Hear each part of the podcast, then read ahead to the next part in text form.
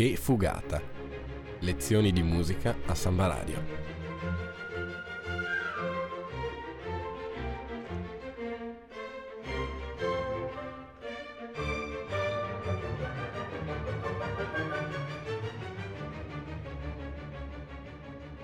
In studio Nicola Pifferi e Alessandro Arnoldo.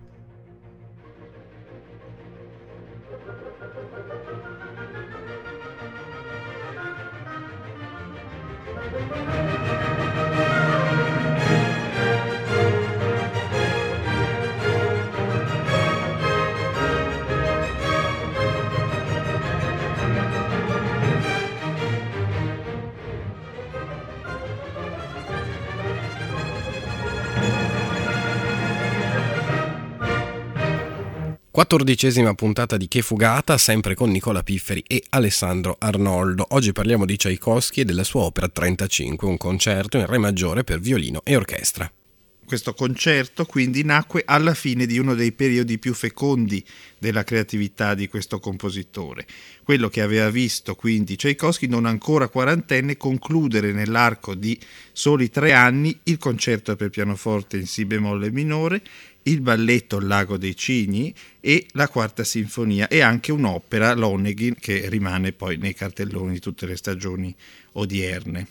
La prima stesura avvenne a Clarence, sul lago di Ginevra, nel marzo del 1878, a stretto contatto con il giovane violinista Kotek, amico e allievo di Cajkovskij, che oltre a fornire qualche consiglio di ordine tecnico, a parte un paio di trascrizioni e un brano d'occasione, l'esperienza di Cajkovskij col violino era limitata alla composizione del valse scherzo opera 34, ne fu il primo interprete in una esecuzione privata col compositore al pianoforte. Non soddisfatto del movimento centrale, Cajkovskij decise di sostituirlo con un nuovo pezzo, che poi ascolteremo, quindi la canzonetta secondo movimento, che fu composta tra la fine di marzo e l'inizio di aprile, insieme con gli ultimi ritocchi, diciamo, della strumentazione nella partitura. L'idea era di dedicare tutto il concerto al violinista Auer, affinché lo tenesse a battesimo a San Pietroburgo, all'epoca Pietroburgo.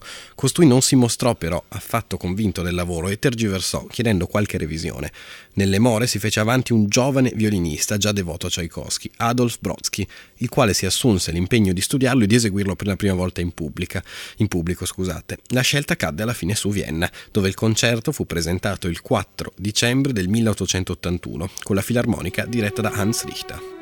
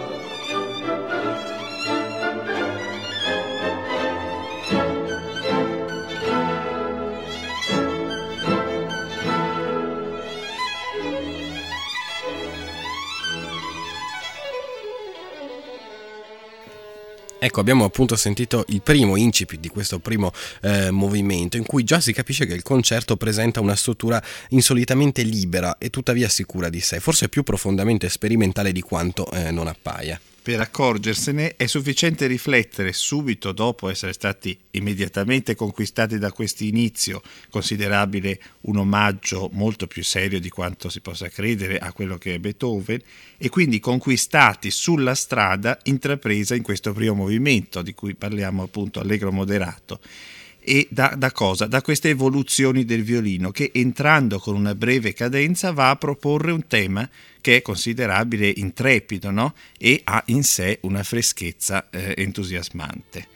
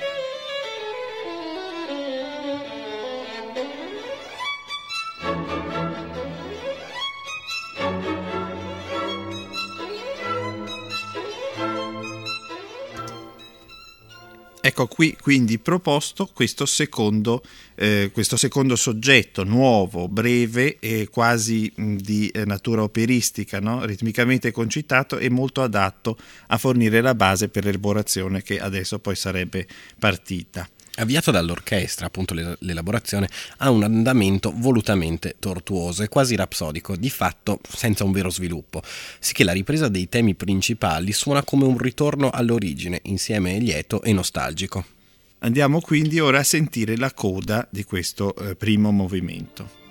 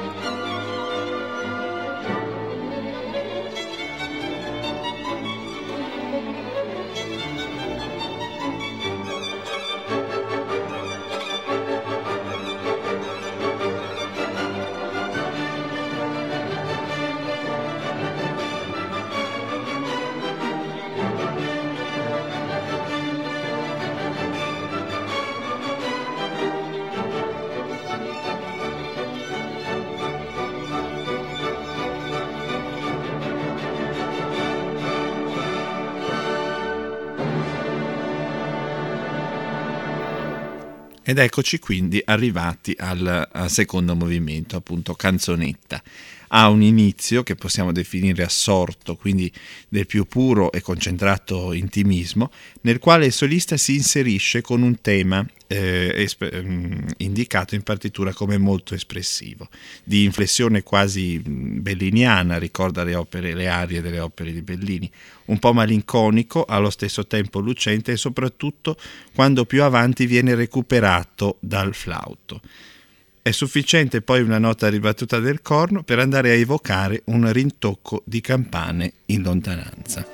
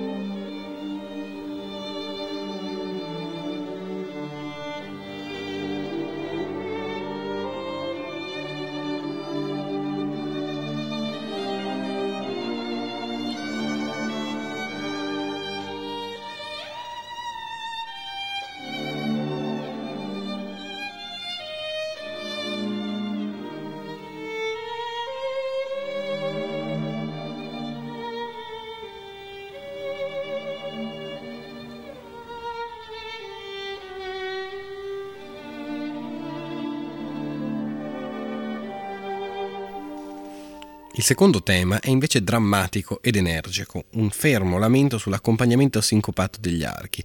Il suo destino sembra inevitabilmente divagare. Alla ricapitolazione della prima parte segue simmetricamente la conclusione con elementi ripresi dall'introduzione.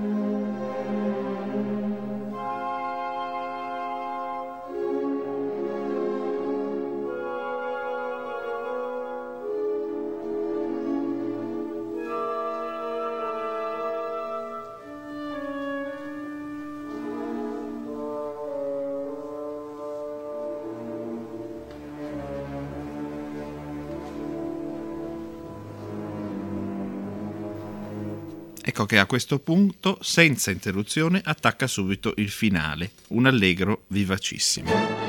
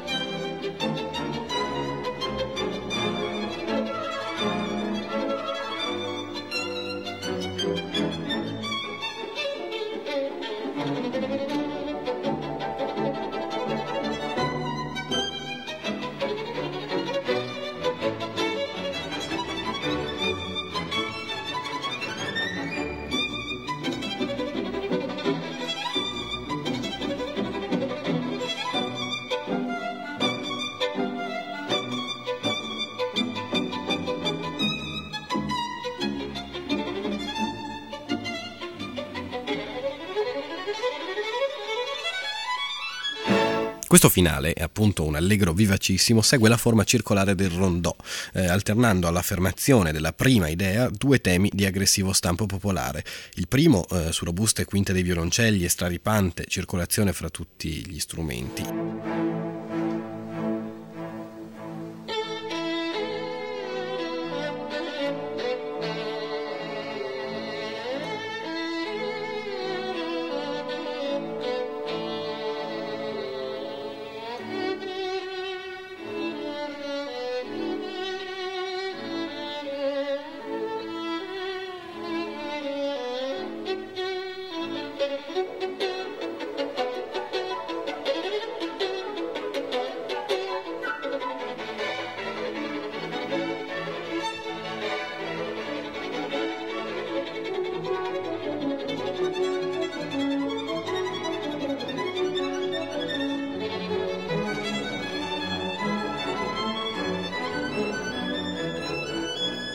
Il secondo è invece affidato all'acre malinconia dell'oboe.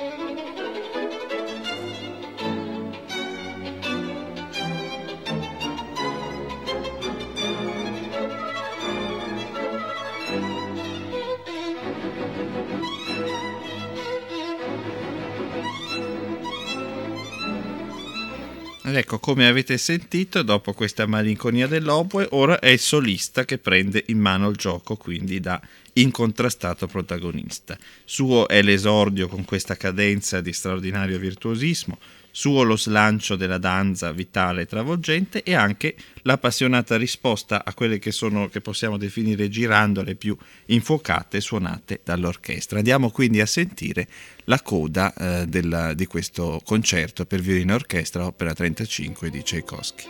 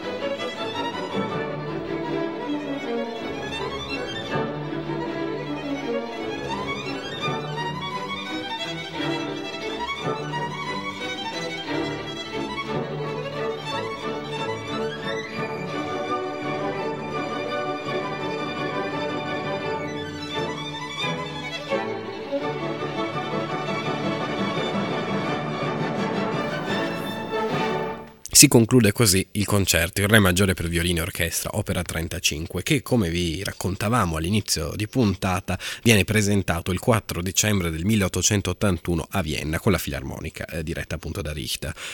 Non fu questa una decisione saggia, perché se il pubblico viennese, che appena 2 anni prima aveva accolto con entusiasmo il concerto per violino di Brahms, reagì freddamente, la critica si mostrò unanimamente ostile, a rimorchio di una stroncatura al vetriolo del bramsiano Edward Hanslick, che parlò apertamente di brutale rozzezza e antimusicalità, sentendo nel finale addirittura il puzzo di acquavite scadente di un'orgia russa.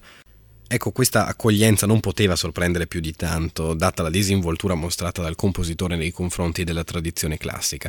Nonostante l'impianto nella tonalità di re maggiore che abbiamo sentito, comune non solo al capolavoro di Brahms ma anche al capostipite di tutti i concerti moderni, quello di Beethoven, Cajkovskij si era allontanato dai canonici schemi formali, innervando una accesa fantasia melodica, quella stessa che tanto piacerà poi a Stravinsky, estranea però ai tedeschi, di un marcato accento slavo. Non per caso le cose andarono assai meglio quando il concerto approdò finalmente in Russia nell'agosto del 1882 a Mosca. Auspice ancora Brodsky, che così si acquistò meritatamente sul campo anche il diritto a sostituire nella dedica il sempre riluttante Auer, per strana ironia della sorte divenuto in seguito uno degli interpreti più famosi e congeniali del concerto opera 35. Infatti, per fortuna, questo concerto sopravvive alle prime critiche e arriva fino ai giorni nostri.